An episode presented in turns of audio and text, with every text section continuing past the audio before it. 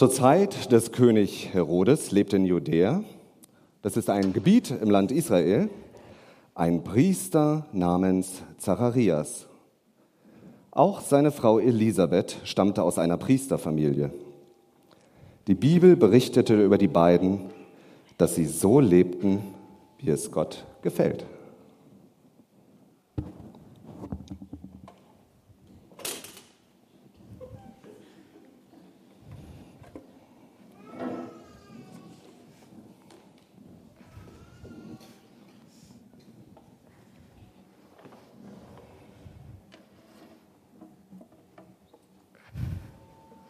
Zacharias, wie ich das liebe, den Kindern beim Spielen zuzugucken. Manchmal macht es mich schon noch etwas zu schaffen, dass wir keine Kinder bekommen konnten. Jetzt sind wir eh schon zu alt. Wir könnten sogar schon Enkelkinder haben. Ja, Elisabeth, ich verstehe dich. Ich mag Kinder auch sehr und hätte mir selbst welche gewünscht. Trotzdem halte ich fest daran, dass Gott es gut mit uns meint. Und wir sollen ihm trotzdem treu dienen, selbst wenn er uns nicht alle Wünsche erfüllt. Ja, ich bin auch nicht ärgerlich gegen Gott, nur manchmal etwas wehmütig. Schau mal da, jetzt hat sich eines der Kinder beim Spielen hinter unserer Hecke versteckt. Geh nicht zu nah ans Fenster, sonst bemerkt es vielleicht, dass wir es beobachten und läuft weg. Ich muss jetzt aber los zum Tempel. Ich wurde ausgelost, das Rauchopfer darzubringen. Hier, ich habe das Weihrauchfässchen frisch poliert. Und jetzt geh schnell, die Leute warten sicher schon. Sei nicht traurig wegen unserer Kinderlosigkeit und freu dich an den Kindern draußen. Tschüss. Gott sei mit dir. So machte sich Zacharias auf dem Weg zum Tempel, als plötzlich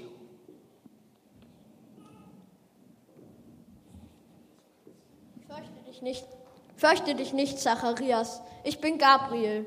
Gott hat mich geschickt. Er hat dein Gebet erhört.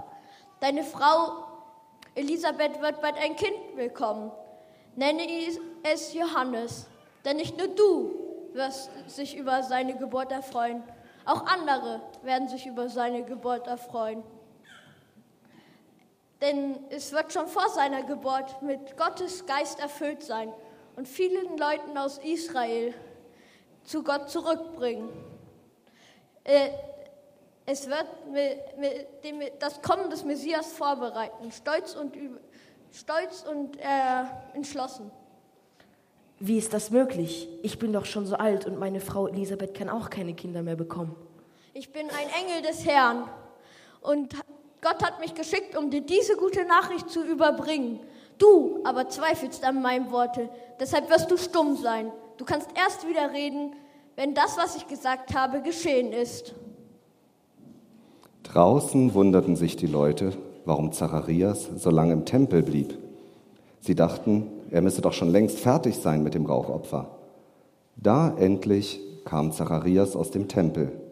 Er hebt die Hände, um die Leute zu segnen, wie die Priester es immer taten. Aber er brachte kein Wort heraus.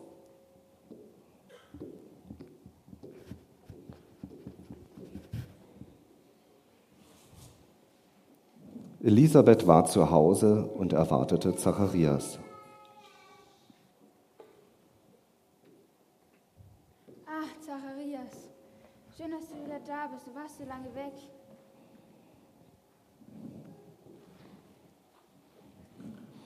Zacharias schreibt auf eine große Tafel auf, was sich im Tempel ereignet hat. Elisabeth kann immer nur staunend den Kopf schütteln, denn so ganz kann sie es nicht verstehen, was da Seltsames passiert ist. Sollte Gott ihnen wirklich noch ein Kind schenken?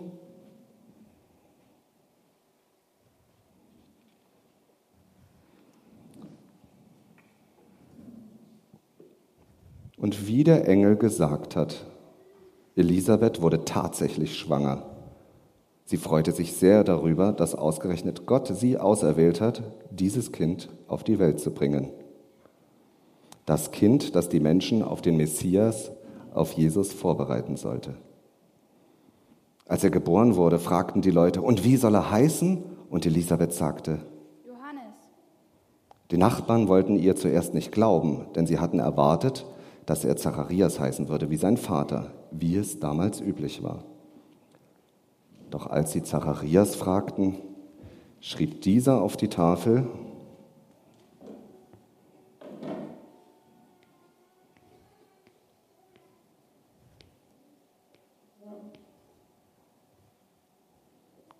Johannes. Und in diesem Moment konnte er wieder sprechen.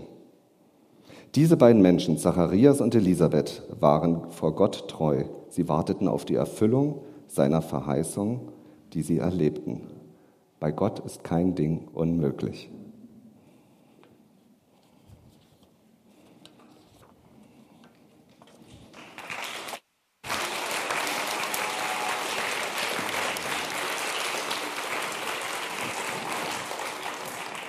Ja, ich danke euch dreien ganz herzlich. Wir sehen also ein älteres Pärchen zu Hause hocken und sich unterhalten. Und sie hätte gern Kinder gehabt, bringt es wahrscheinlich auch immer wieder zum Thema. Und sie freut sich an den spielenden Kindern, die sie dort sieht. Und er, also wenn es in der heutigen Zeit wäre, würde er wahrscheinlich sagen, passt schon. Es ist halt okay, es ist so, wie es ist. Gott meint es ja gut mit uns. Entweder zeigt das nicht so arg, dass es ihn auch berührt, oder jetzt fährt einfach eine andere Schiene für sich, um damit zurechtzukommen. Das wissen wir nicht.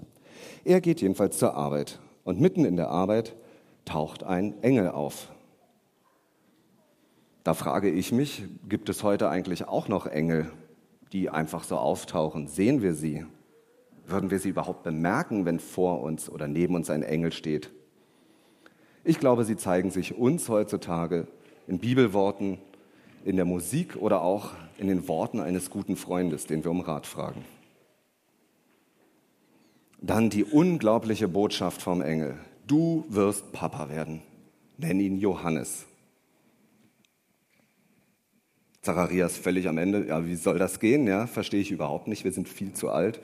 Das kann doch gar nicht sein. Und der Engel sagt zu ihm: Okay, du zweifelst meine Worte an. Dann bist du jetzt erstmal stumm, bis dieses wirklich eintritt, was ich dir gesagt habe. Ich habe länger drüber nachgedacht. Ich finde es irgendwie cool, dass Gott sich erlaubt, einen Scherz zu machen mit ihm. Also so sehe ich es. Er sagt, okay, wenn du jetzt so kommst, dann mache ich jetzt mal was dir nicht wirklich wehtut, was dir aber auch mal zeigt, welche Macht ich habe und was ich alles machen kann. Ja. Wenn ich mir überlege, dass Gott heute vielleicht noch mit Unverständnis und Kleingläubigkeit, die wir manchmal an den Tag legen, so reagieren würde, ich glaube, ich wäre oft stumm gestellt von Gott und könnte nichts sagen. Und dann tatsächlich 9 Monate später kommt Johannes zur Welt. Er ist schon im Mutterleib vom Heiligen Geist erfüllt worden, als Wegbereiter für den Messias, für Jesus. Und da konnte Zacharias widersprechen. In dem Text im Lukas steht drin: Denn bei Gott ist nichts unmöglich. Und das haben die beiden erlebt. Wie geht es jetzt mir damit, dass bei Gott alles möglich ist? Glaube ich daran? Oder übertrage ich manchmal meine eigene Machtlosigkeit Dingen gegenüber auf Gott, dass er nichts macht? Ich denke, er kann alles möglich machen zu seiner Zeit. Die Frage ist auch, erwarte ich überhaupt sein Eingreifen in Dingen?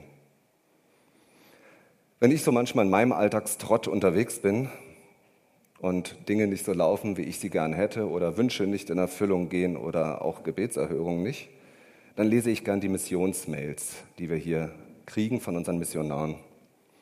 Da ist Karin und Sabine zum Beispiel, die, wenn die das schreiben, dort passiert dieser Bibelvers, der ist da präsent. Sie glauben fest daran, dass dieser Bibelvers Wirklichkeit ist, und sie erleben es, und vor allen Dingen sind sie auch dort noch extremer darauf angewiesen. Und das finde ich faszinierend. Ja? Dass ich es hier vielleicht anders wahrnehme, liegt vielleicht daran, dass ich es nicht erwarte oder dass ich vielleicht auch in einer gewissen Art und Weise gesättigt bin. Ich weiß es jedenfalls nicht. Woran ich jedenfalls glaube, und das habe ich in meinem Leben auch schon öfter feststellen dürfen, dass Gott alles möglich macht und ich einfach auch darauf vertrauen darf, dass er die Dinge so regelt, dass es für mich passt. Er versetzt wahrscheinlich keine Berge für mich, Markus Prinz, aber ich habe schon erlebt, wie er kleine Hügel verschoben hat. Und das ist, denke ich, was wir alle erlebt haben, erleben dürfen, erleben können und vor allen Dingen auch erwarten dürfen. Elisabeth und Zacharias, die haben ja lange gewartet. Und irgendwann wurde bei ihnen das Unmögliche auch möglich. Jetzt sind wir auch in der Jahreszeit des Wartens oder des Erwartens, wie der Advent auch beschrieben wird. Und wir warten darauf, dass Jesus kommt. Wir warten auf seinen Geburtstag. Und in dem gleichen Sinne können wir auch erwarten, dass Gott Dinge möglich macht hier bei uns. Manchmal ist es eine Krankheit, die überstanden wird. Manchmal bekomme ich vielleicht einen Job, wo ich gar nicht dran gedacht habe, dass ich den bekomme. Manchmal sind auch Freunde um mich, obwohl ich denke, ich bin allein. Manchmal ist es die viel zu schwere Schulaufgabe, die vor mir liegt, wo ich einen Berg vor mir habe. Oder es ist ein Klassenkamerad, der mich immer ärgert. Ich kann Gott diese Dinge bringen und kann für mich sagen, Gott macht Dinge möglich. Und vor allen Dingen, er macht auch Veränderungen in mir möglich. Das spüre ich vielleicht manchmal erst im Nachhinein oder jemand sagt es mir. Und auch das sind große Dinge, wo wir oft glauben, dass sie unmöglich sind. Aber ich darf das von Gott erwarten. Weil unser Herr ist einfach größer als das Himmelszelt. Seine Liebe ist tiefer als das Meer und seine Liebe, sie hält mich überall. Und mit diesem Lied möchte ich dann schließen.